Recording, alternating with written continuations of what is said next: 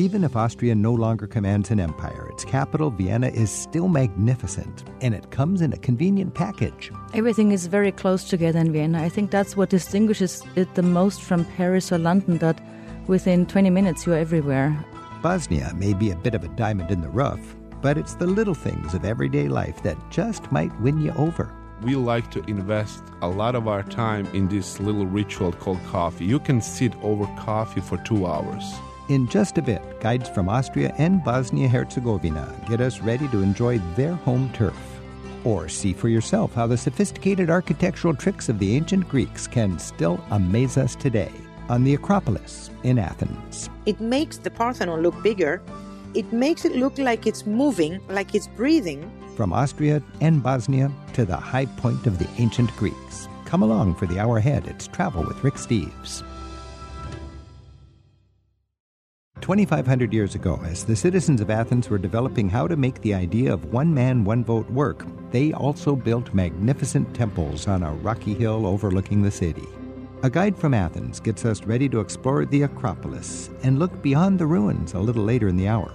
And we'll hear what Bosnia offers as a visitor destination where the lessons learned for living together in a pluralistic society show some recent scars. But first, let's go to Vienna.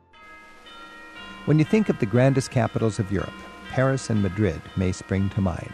But if you like visiting elegant palaces, attending cultural events and art galleries, and enjoying live music, Vienna is hard to beat.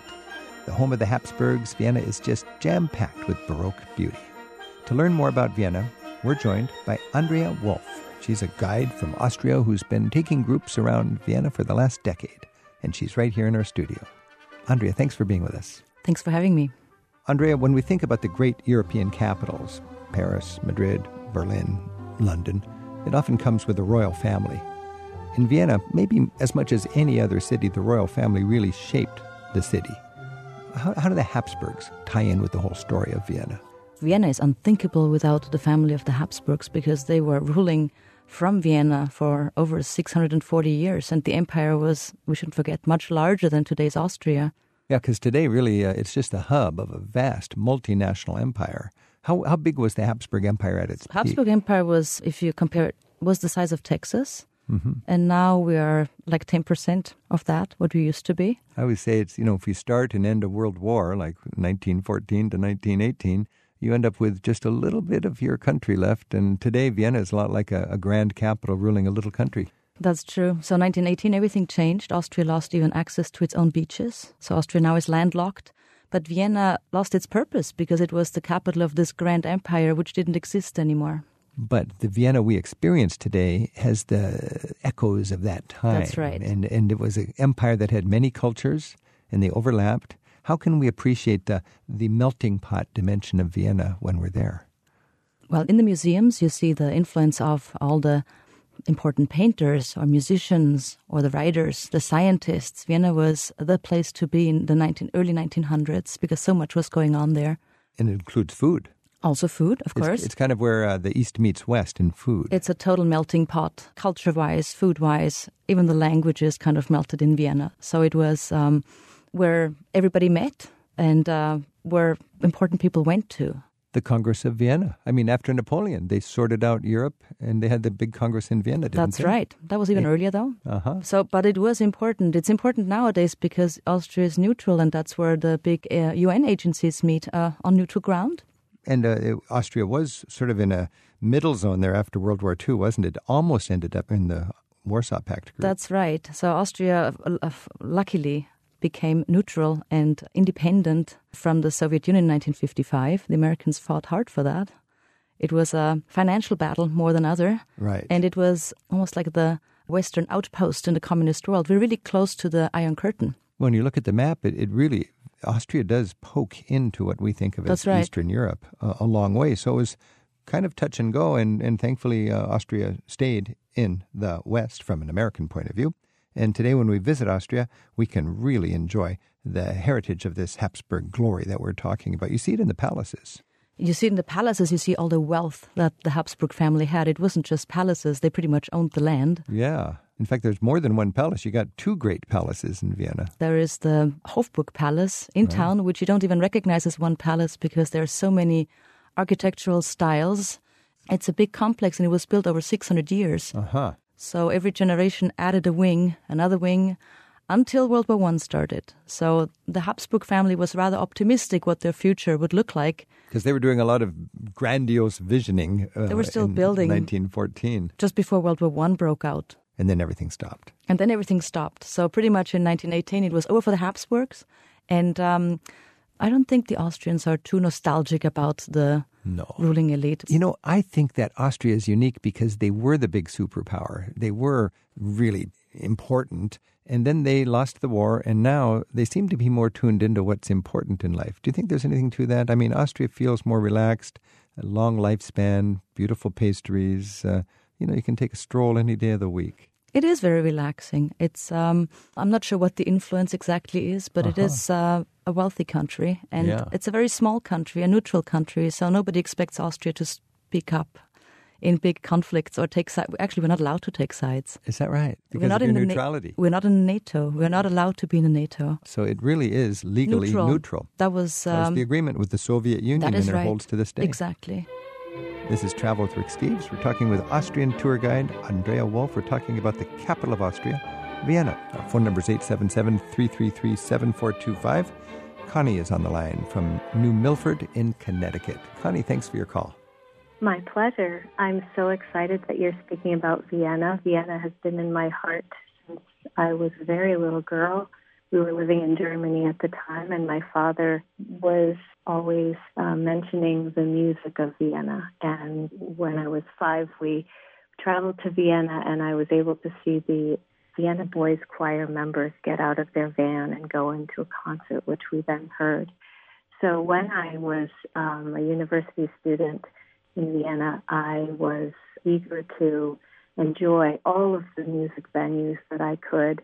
And I very quickly learned about the opportunity for Stehplatz or standing room only.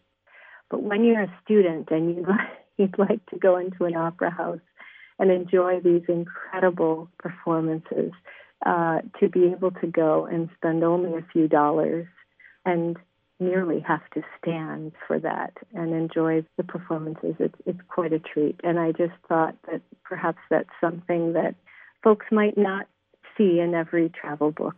Uh, You know, Connie, it's, Um, it seems like Vienna is interested in making classical music accessible to students and people without a lot of money. So they have the standing room seats and they have the People's. Opera. Yeah. Andrea, do you know that it feels like there's a spirit where we should keep classical music accessible to people? How do you find that in Vienna? Of course, um, the standing room tickets, in fact, were created not so much for tourists. Tourists can also get them, but it's uh, especially for the music students. Mm-hmm. To conclude their curriculum, they have to see so many operas a year. And if you have to see 30 operas a year and you have to pay $200 per performance, you run out of funds very quickly. So um, they have to be cheap. And And you just need to know where to stand at what time, and almost always you can get it's a very seat. easy because if it's a popular opera, there's already a line and you have to come a little early. So it has nothing to do with uh, the weekend or the weekday. It's more, if it's Mozart, it will be sold out. If it's uh, Wagner, there's more chances for a standing room ticket. So not all the operas sell out the standing room tickets. Yeah. But it's great that we don't exclude people for financial reasons Right. to enjoy classical music and they want to either learn or just enjoy. Hey, Connie, thanks for your call. my pleasure. Thanks, Thank Connie. you. Bye now. Andrea, this music scene in Vienna is just amazing. Last time I was there, I, I realized that they even broadcast on a big screen the opera live for people who are outside sitting on chairs, and they actually put out chairs there so people can enjoy it for free. And then the city hall has a big, giant screen. And that's sort of a festival in the summer, isn't it? Yeah, it's um, the screen in front of the city hall is not necessarily opera. It can also be pop music or uh, more lighter music. Doesn't Mm-hmm. Yeah. have to be opera all the time. It almost becomes like a festival scene because people buy something to drink, something to snack on. Well, there's a food circus out front. oh, there yeah. must be 40 different little stalls selling a whole array of fun food and drinks. so you can actually do more than in the opera. We're not allowed to eat and Oh, drink, so you can enjoy your beer and have some unhealthy snacks. And when we think about Vienna, we also think of there's some classic things that people like to do. There's the boys' choir that Connie mentioned. Uh, there's the wonderful Spanish riding school. Uh, one morning, I actually managed to go to a symphony for a mass at the Augustiner Church, and I got to see the Spanish uh, riding school practice, and I actually got to hear the boys' choir. If you play it right, I mean, that's kind of crazy, but it's all possible on Sunday morning. Tell us about the heritage or, the experience of the, the boys' choir and the Spanish riding school. The Spanish riding school goes back also to the Habsburg family, of uh-huh. course. They used uh, that special breed of horses, which goes back over 400 years, not for tourist entertainment, but pretty much as a prestige uh, thing. So mm-hmm. they're breeding the horses to entertain themselves in huge riding halls inside the palace. That's where they still uh, do their performances. Um, and that's in that in that complex we inside call the Hofburg, the Hofburg Palace, right. exactly. So mm-hmm. it doesn't seem like there's a riding hall somewhere, but mm-hmm. it's easy to find. It's a five minute walk from the opera house, and it's a ten minute walk from the cathedral. It's everything is in that first district. everything like. is very close together in Vienna. I think right. that's what distinguishes it the most from Paris or London. That within 20 minutes you're everywhere. Uh, what is interesting for you as a visitor? In fact, you can look at the map, and the, the bullseye would be the cathedral, and then there's a, a, a, big circular road that used to be the city wall, and that's the first district, or what do you say, Bezirk? Yeah.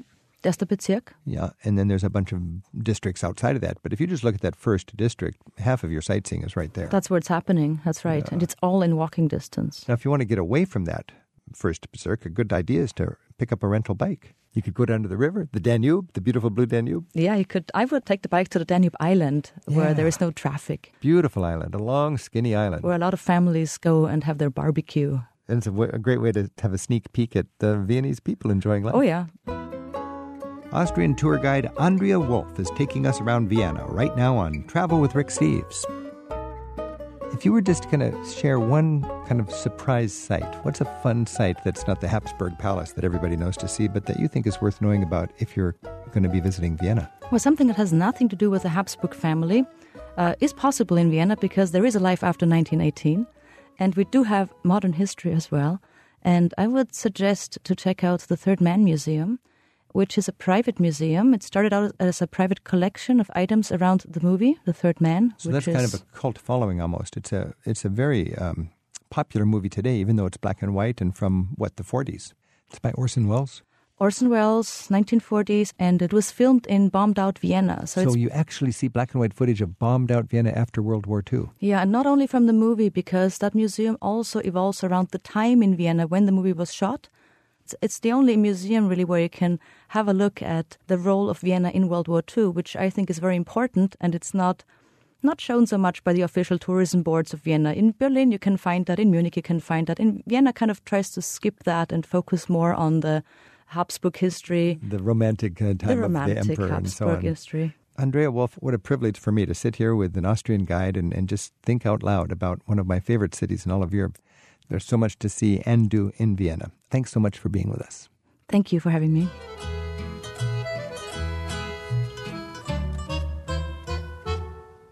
Andrea Wolf lives in Graz, just a couple hours by train from Vienna. You can listen to our prior conversations on Austria in our show archives at ricksteves.com slash radio.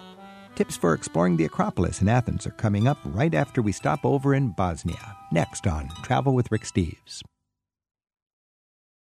Sometimes a multicultural society can be as volatile as tectonic plates. A mere eight years after Sarajevo held the Winter Olympics and showed the world how Muslims, Orthodox, Catholic, Jewish, and non religious communities could live in harmony, political factions stoked deep seated ethnic discord. They worked to divide people in the six republics of Yugoslavia as they each fought to become independent nations. But the bloody Bosnian War, many of us remember in horror, ended nearly 30 years ago. To let us know what Bosnia Herzegovina is offering visitors now as a destination, we're joined by tour guide Sanel Meric.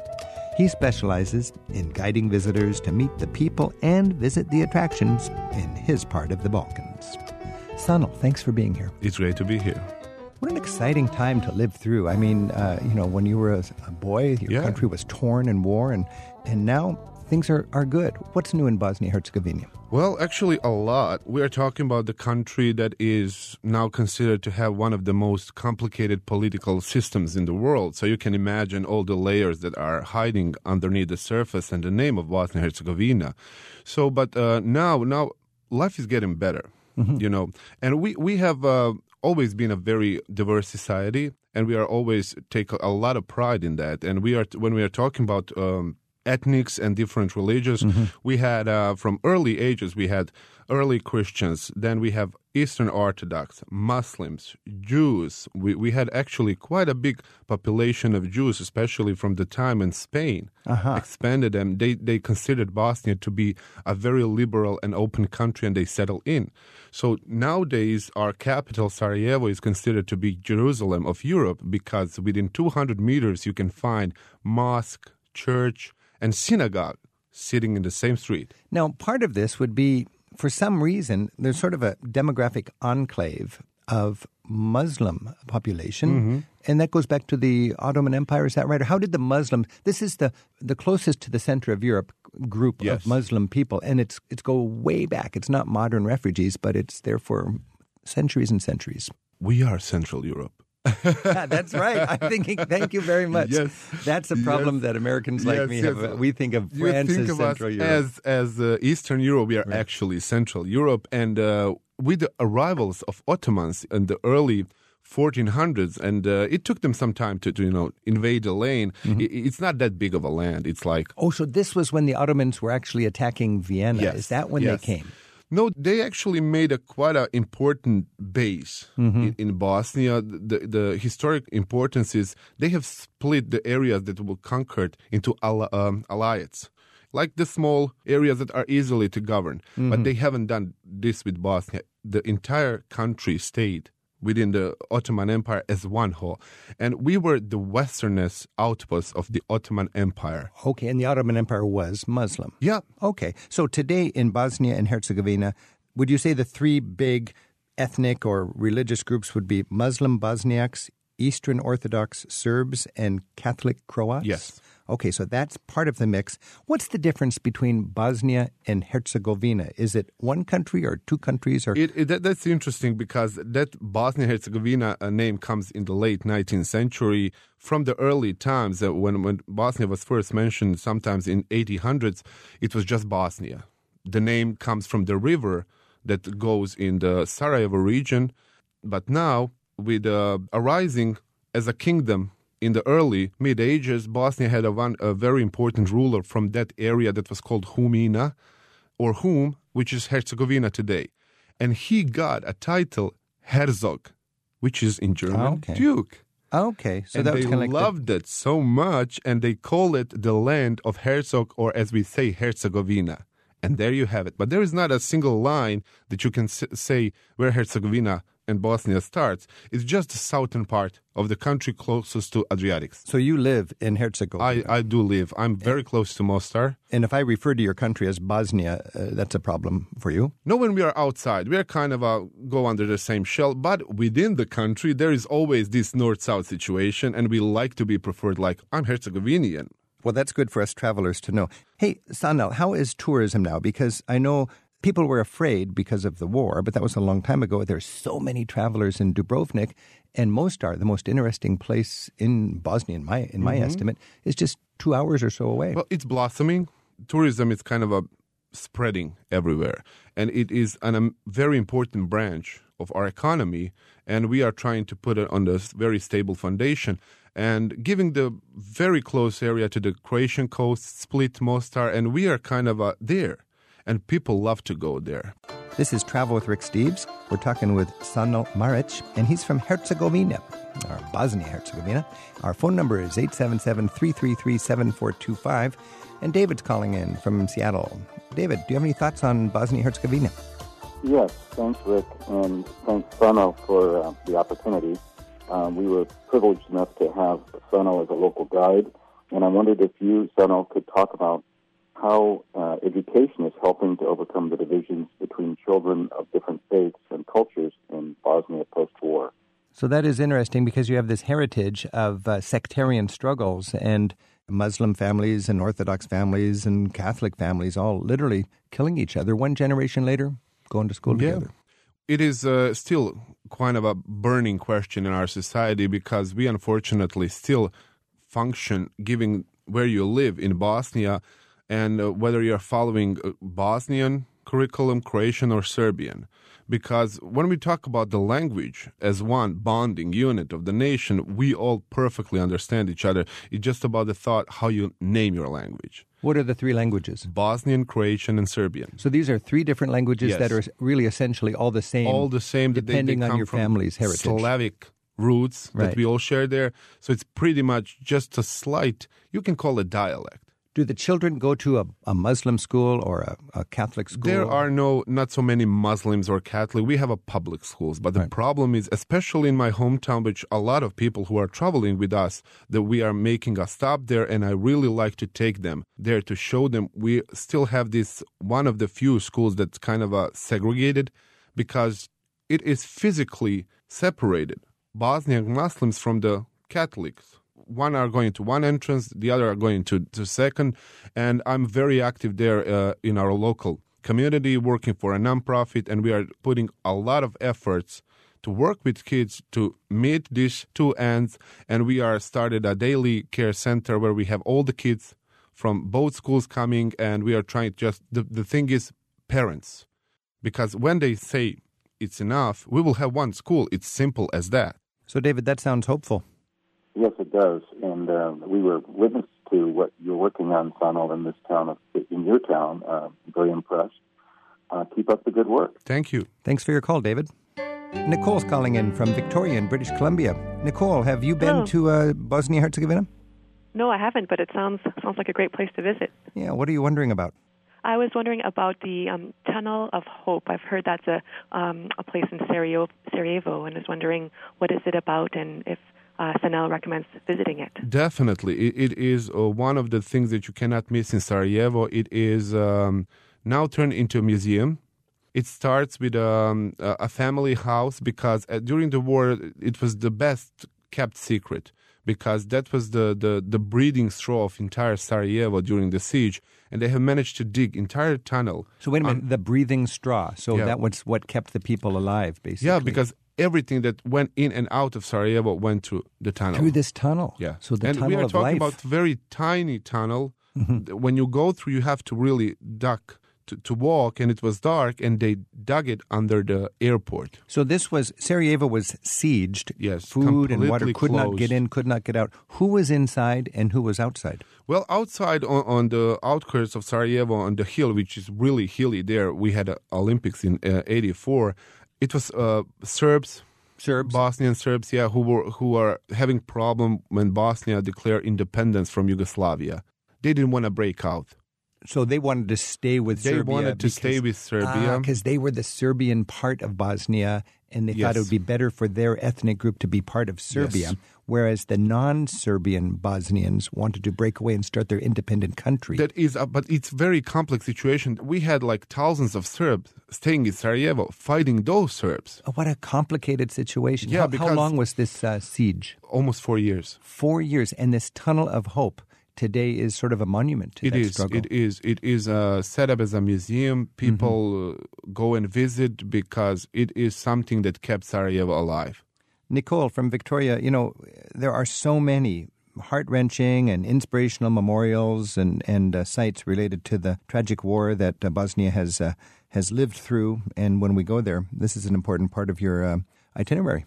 That's right. Thank you. Thanks for your call. Thank you. This is Travel with Rick Steves. We're talking with Sanel Maric, and we're talking about Bosnia Herzegovina. Sanel is a guide there. You know, Sanel, one of the biggest attractions uh, for a lot of people is Medjugorje. It's a very, very popular pilgrimage destination for Roman Catholics. What is Medjugorje, and how's it doing lately? Well, um, it's our late, latest estimates. It has like almost a million and a half visitors, and we are talking about something that was a very small village, up to 500 people living there like 40 years ago. Now, uh, what's fascinating when you go there, you can hear all the languages of the world, and uh, people love to go there because uh, the the story goes 30 some years ago. Uh, four kids have come to uh, say that they have witnessed appearance of Holy Mary on the hill, and that she talked to them. So that's like Fatima in Portugal. It's Pretty one of much, these kind yes, of places. So they had this uh, apparition, I think it's called, Yes. and uh, the kids reported that they talked with the Virgin Mary. And since then, you said a million and a half people have come. Annually. Annually to this little village. Yes. When I was there, there was just cinder blocks everywhere. They were planning on building more and more infrastructure to handle the crowds of Now it is growing very fast. Mm-hmm. It's almost as a full time city there. So that's Medjugorje, and that's a, a unique kind of tourism, pilgrimage tourism. In our last few minutes, I'd like to talk about Mostar and Sarajevo, and then I'd like to go to dinner with you and talk about food in Bosnia. Oh, yeah. Uh, in Mostar, that's uh, the city that really is uh, infamous as a, t- a city that was ripped apart. Also, was Sarajevo by the war, Mm-hmm. and now it's come together. There's that famous bridge with the uh, pointed arch, gracefully going over the ar- uh, river. Neretva River, yes. Uh, what does that bridge mean to the people of Bosnia, and what happened there? A lot. Uh, I mean, it is a meeting point where they have poets. I'm not that poetic myself, but I love to read poetry. They have wrote uh, thousands of songs about how banks of Neretva kiss each other over the old bridge and how gracefully it stood there. But unfortunately, in the last war, it was. Um, we like to say shoot down like a person because this is what old bridge feels to most our people it is the sole representative of the entire town. And it's managed to, to stay there for 500 years until it was set to the sit on the bank of the Neretva River. So you have this venerable, beloved bridge, Yes. and it was pummeled by our artillery Yes. until it finally the rocks fell into the river. And I was in a theater in Mostar once, the little tourist theater that Mm-hmm. shows the history of the war and everything. And the theater was filled with former Yugoslavians, people from around, Around, Bosnia, yeah. and everybody was watching. And the bombs hit, and the bombs hit, and finally that bridge crumbled into the river, and you could feel the, the sadness, like somebody had just died. I think the feeling was like you had just lost your family member when the bridge went down. and now the bridge is rebuilt. Also, when you stand on the top of the bridge, you look around and you see an interesting skyline of crosses, church spires, and minarets. What do you think now when you look around your city and you see the crosses, church spires, and the minarets? Well, this is the thing when you're growing up in, in our country, it's kind of a normal thing to be surrounded by all this. And the thing is, uh, we just need to be reminded of how easily life can be normal and how well we lived just before the war. And if you go for two hours on the road, you get up to Sarajevo. And Sarajevo, we know because that's where the Archduke Ferdinand was assassinated in 1914, which helped kick off World War I. Uh, Sarajevo also suffered greatly in the recent war. It's a city of about, what, 300,000 people, beautiful Ottoman style old town. When you take a group to Sarajevo, Sanel, Yes. what is your mission as a tour guide? What do you show them? What do people find most interesting? It actually it depends with what kind of appetite they, they, they came, but you cannot dodge the war team when you are there, especially with what's happening in Sarajevo and with the siege of Sarajevo, which is one of the longest in history of wars. And but Sarajevo has such a beautiful story, and one of the beautiful parts of Sarajevo is food. The food. Yes. So they have a big market hall there. They have amazing market and uh, food is literally every and all the great smells of coffee tea and homemade food is just filling the street and you cannot resist to jump into the next restaurant and have a great meal If you took me into the market hall, what are some of the smells and the, the delightful things to taste that I might see? Uh, what might we put in a picnic if we were going to go shopping at the market? okay so the thing that we are having heavy on the meat especially with cevapcici Cevapcici, what is that? that is a, almost like a little sausage. It's made of a mixed meat and it is grilled. It is Bosnian favorite food. It And are there different food. ones for each region, or is it just the basic cevac? There's basic cevapcici, but everybody claims because you add some, you know, spices to it to make it like this or that. But bottom line is, it is the same. But everybody claims that they have the original, the best tasting cevapcici, and they try to convince you that there is the best one. So, as travelers, we'll have that on our list. Cevapcici, it's the minced meat grilled on a skewer. And there's a sauce that comes with Yes, that that's very yes. important, I think. yeah, it is. And what is the uh, burek is another. Uh, Oh pop- yeah, popular- it is, and you make me homesick now. So burek, I love burek. We have all these kind of pies, and burek is a meat pie. Zeljanica is a spinach pie. Sirnica is a cheese pie, and uh, the only thing we have a joke that goes like, "You cannot upset Bosnian with politics with anything." But but when you call any pie burek, they're gonna go crazy. So there's only there's a correct burek, There is a correct and you must respect that. Yes, and, and when our neighbors from Croatia come and they say, Can I have burek with cheese? Do you know what they're going to do? They're going to make a burek and put a slice of cheese on top of it. There you go. Uh, it's a travesty. Uh, we've been talking with Sanel Maric, and Sanel is from Bosnia Herzegovina. Sanel, you're traveling around the United States now, but when you get home and you go to a coffee shop and you have a Bosnian coffee, Mm-hmm. I understand it's a drink, but it's also a ritual. Tell us about It is. when you get home, just to finish our conversation, take me with you, and what will it be like for you to have a Bosnian coffee? First of all, we have this luxury called time. And uh, we like to invest a lot of our time in this little ritual called coffee. You can sit over coffee for two hours. And we are not drinking this huge, big Americano. You know, it's like almost two shots of coffee in a small thing called filjan that we have. And it's kind of a based on a Turkish coffee. well, 500 years after, of course, we can adapt it and it's, we call it Bosnian coffee and it's really good. Similar to Italian espresso. And this is the best excuse to have a great time with your friends. You can just simply sit there, talk about whatever comes to your mind. And now, when I return home, it's going to be mostly talk about me being talking about what I saw and what I experienced being here because none of my friends have traveled here. So I'm going to be a very popular home. You'll have some interesting stories about your adventure Yes. in the United States and when uh, United States travelers get to go to former Yugoslavia. I hope they make Bosnia Herzegovina uh, stop on their route. Me too. How do you say thank you very much and happy travels? Hvala lijepo i sretan put. All right, Sanel, thank you very much and happy journey. Thank you. Haydi yadına, dedir yadına.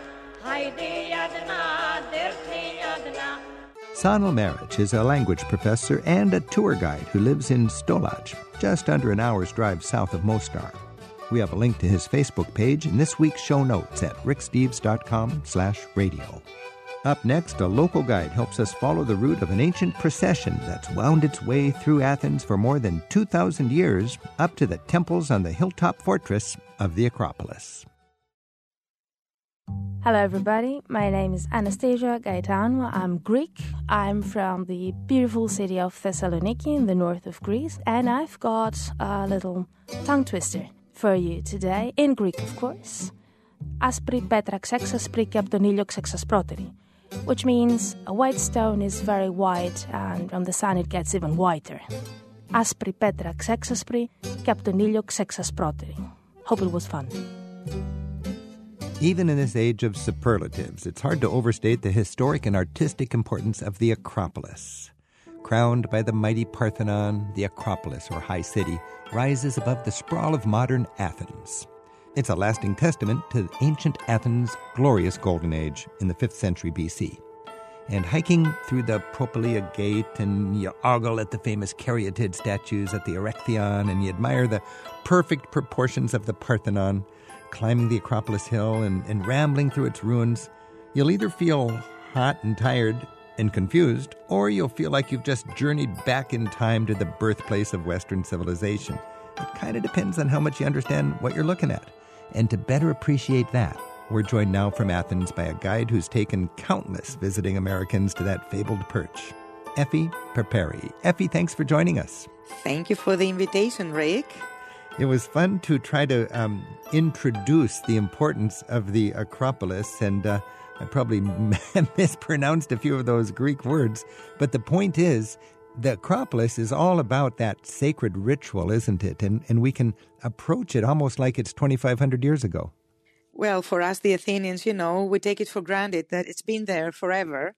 And to be honest, thanks to all the people that get there, we have the opportunity to get this feeling again and again and again, and to thank Pericles for what he's done like 2,500 years ago. Huh? So, who is Pericles?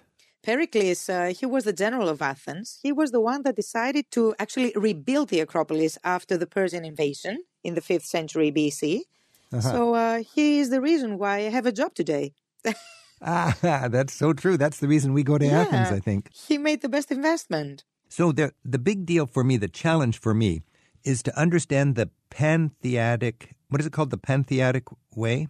Panathenaic way. The Panathinaik way. Way. Yeah. And that's um, it's of course depicted in the famous marbles from the Parthenon that everybody sees and and, and remembers. I'd like for you to pretend that you and I we've snuck into the parade. It's 2400 years ago. It's 400 BC and we're actually in the parade. They didn't notice it, but I've just got me and my favorite tour guide and we're wearing a, a mask or a, the right kind of robe. What are we going to do? Where are we going to walk? What are we going to smell? What's exciting? What's going on? First of all, it's a very long hike. It's not just uh, what you see on the Acropolis. Everybody had to meet together at the main gate of Athens, which was called the Dipylon Gate. And then they would go through what we call today the ancient Agora, the ancient city. After they walked for a while, they passed right in front of the Stoa of Attalus, which is a very big and monumental building. That would be the point where the real hike started to the foothills of the Acropolis. Mm-hmm. So whoever wanted to drop off and wanted to stay, they could stay there, or they had to continue till the end of this hike.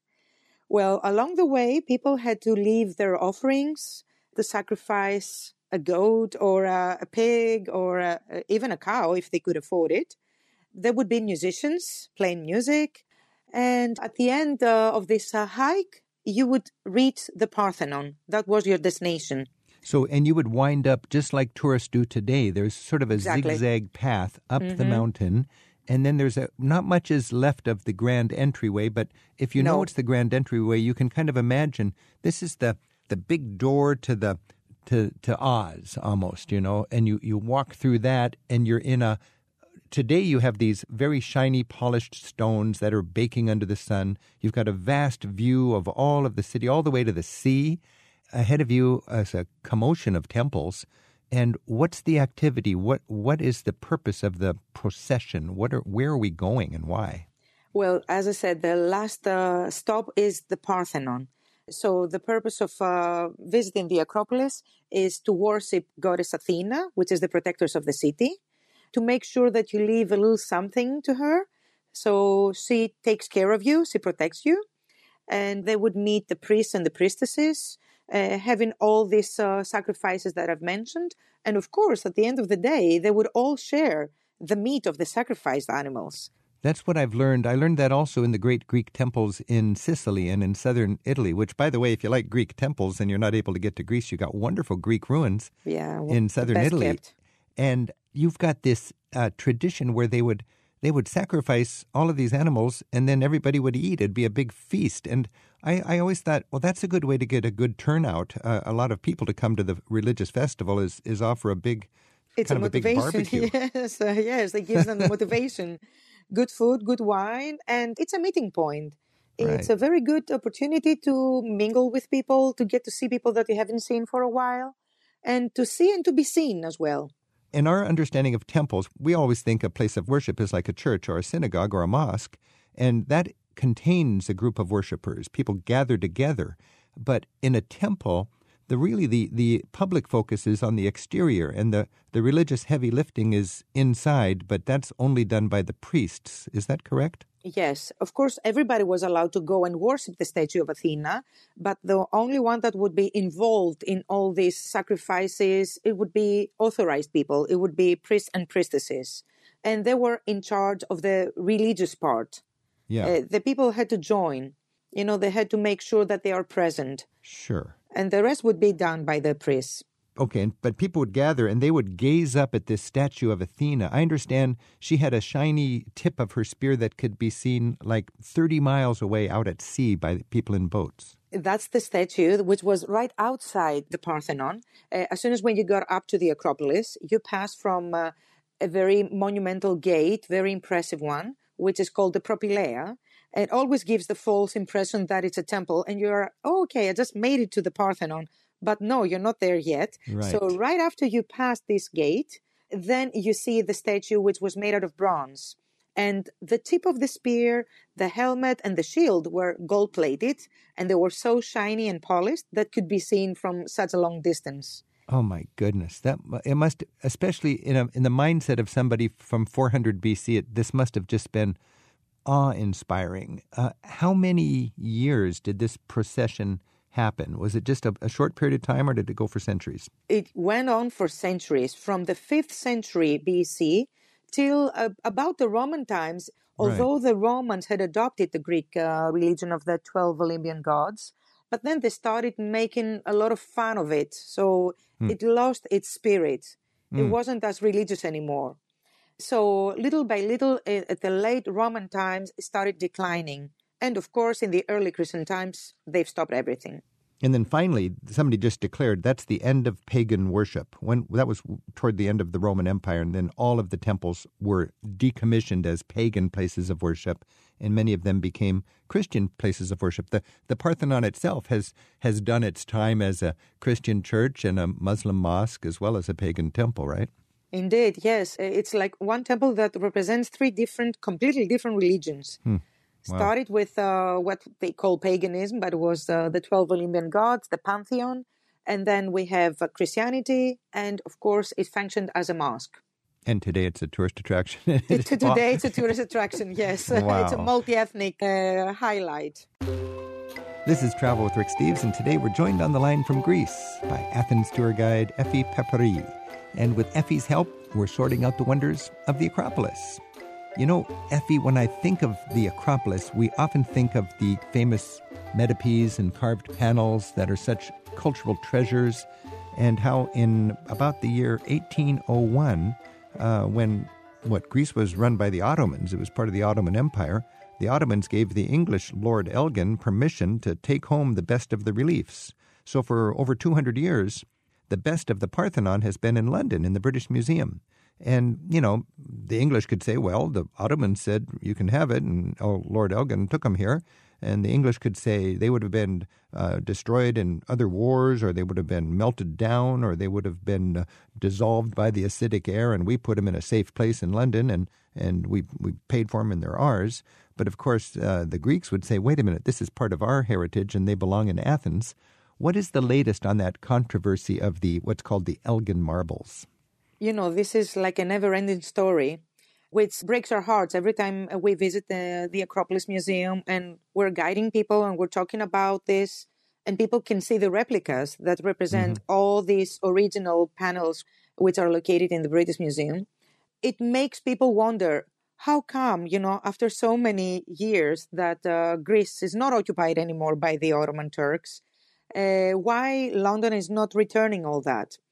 Well, I have good news because two places, not England, uh, have decided to return some of the pieces which were stolen years and years ago. The first place was Palermo. So Palermo in in uh, in, uh, Sicily. in Sicily, Yes. they have one of the reliefs or one of the panels, and they're sending it home. They sent it already. They sent it for a few months as a loan, and it was supposed to return. And then they said, no, this belongs to you. You should keep it. It's Oh not a big deal. It's a small piece. Yeah. But it was something that made us feel that, okay, somebody is finally understanding our, our issue here. Yeah. Then Vatican responded because Vatican as well, you know, the state of Vatican, Pope, Right. Yeah. they had also a few fragments from the Acropolis. So they decided to send us back what they have taken many years ago. How it ended up in Vatican, we have no idea.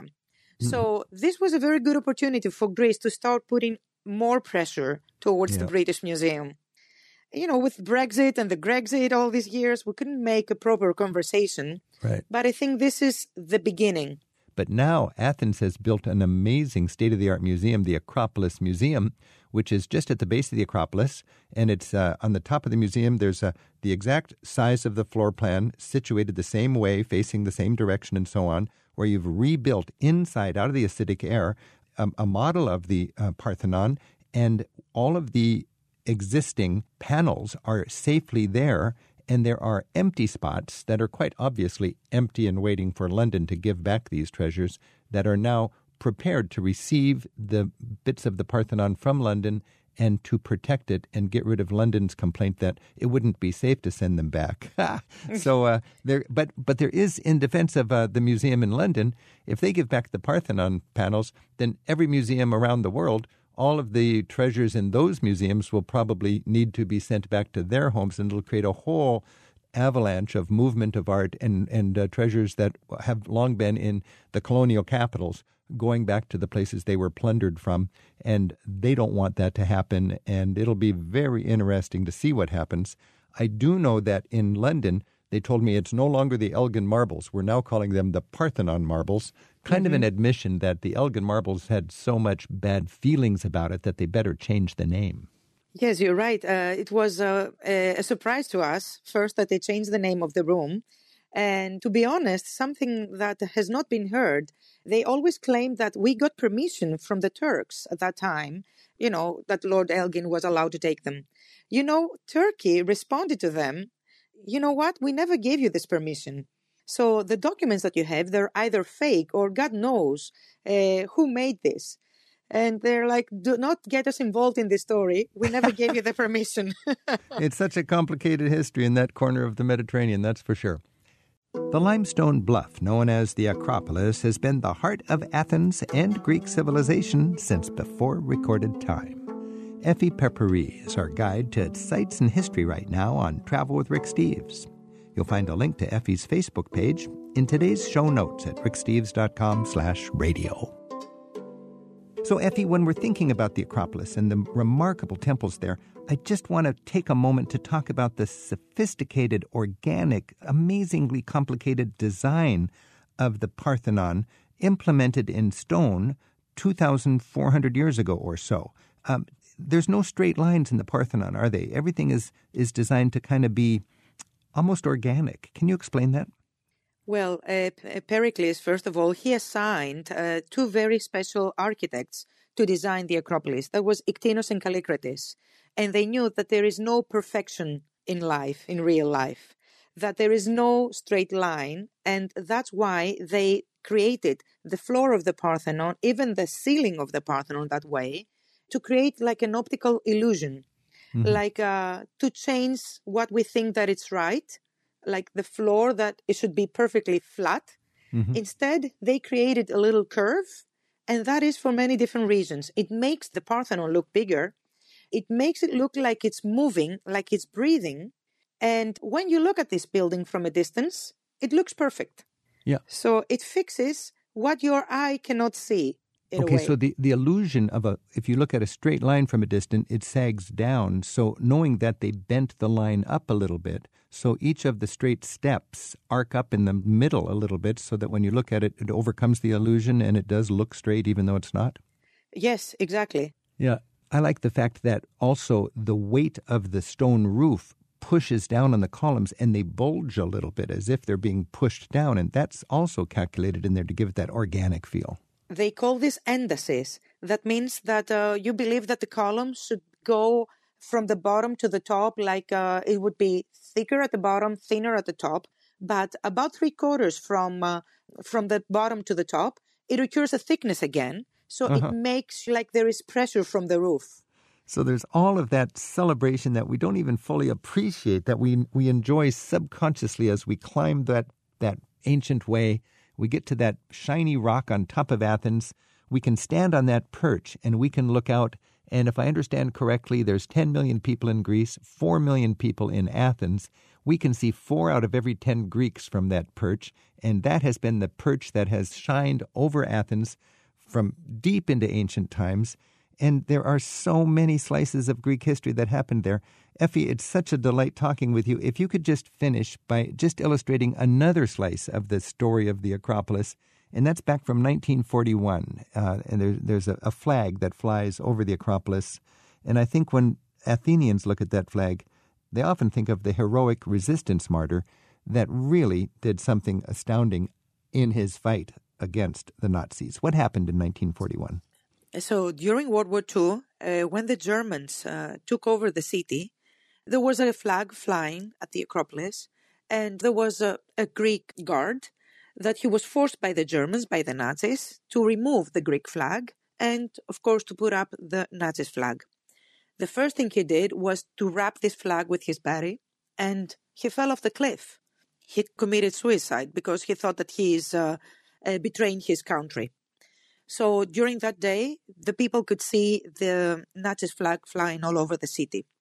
And there were two other men, Glezos and Santas were the names, that decided over the night to climb to the Acropolis under the nose of the Germans and to change one more time the flag, removing the Nazi flag and raising the Greek flag again. Hmm. So that was the night when uh, the Athenians they saw that they're not gonna give in, that they're gonna resist, that um, this is the beginning of the resistance. So in other countries, you know, they celebrate the end of the war We are celebrating the beginning of the resistance as far as uh, Athens history, you know, World War II. Wow. And that is just in living memory of, of some people even today. And it's a reminder of the importance of the Acropolis for the soul of the Greek people. Effie Peppery, thank you so much for joining us, and you've inspired me to want to go back to the Acropolis and appreciate it even more. How do we say thank you? Ευχαριστώ. Ευχαριστώ. Παρακαλώ. Thank you.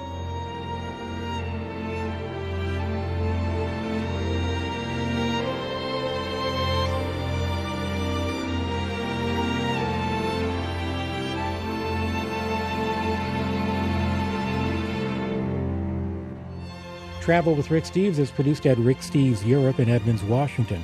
I'm the executive producer, Tim Tattan. Our associate producers are Casmara Hall and Donna Bardsley. Website uploads are by Andrew Wakeling and Sherry Court. Our theme music is by Jerry Frank. Find out when other radio stations air travel with Rick Steves. You can find a list of our affiliates at ricksteves.com slash radio. We'll see you next week with more travel with Rick Steves.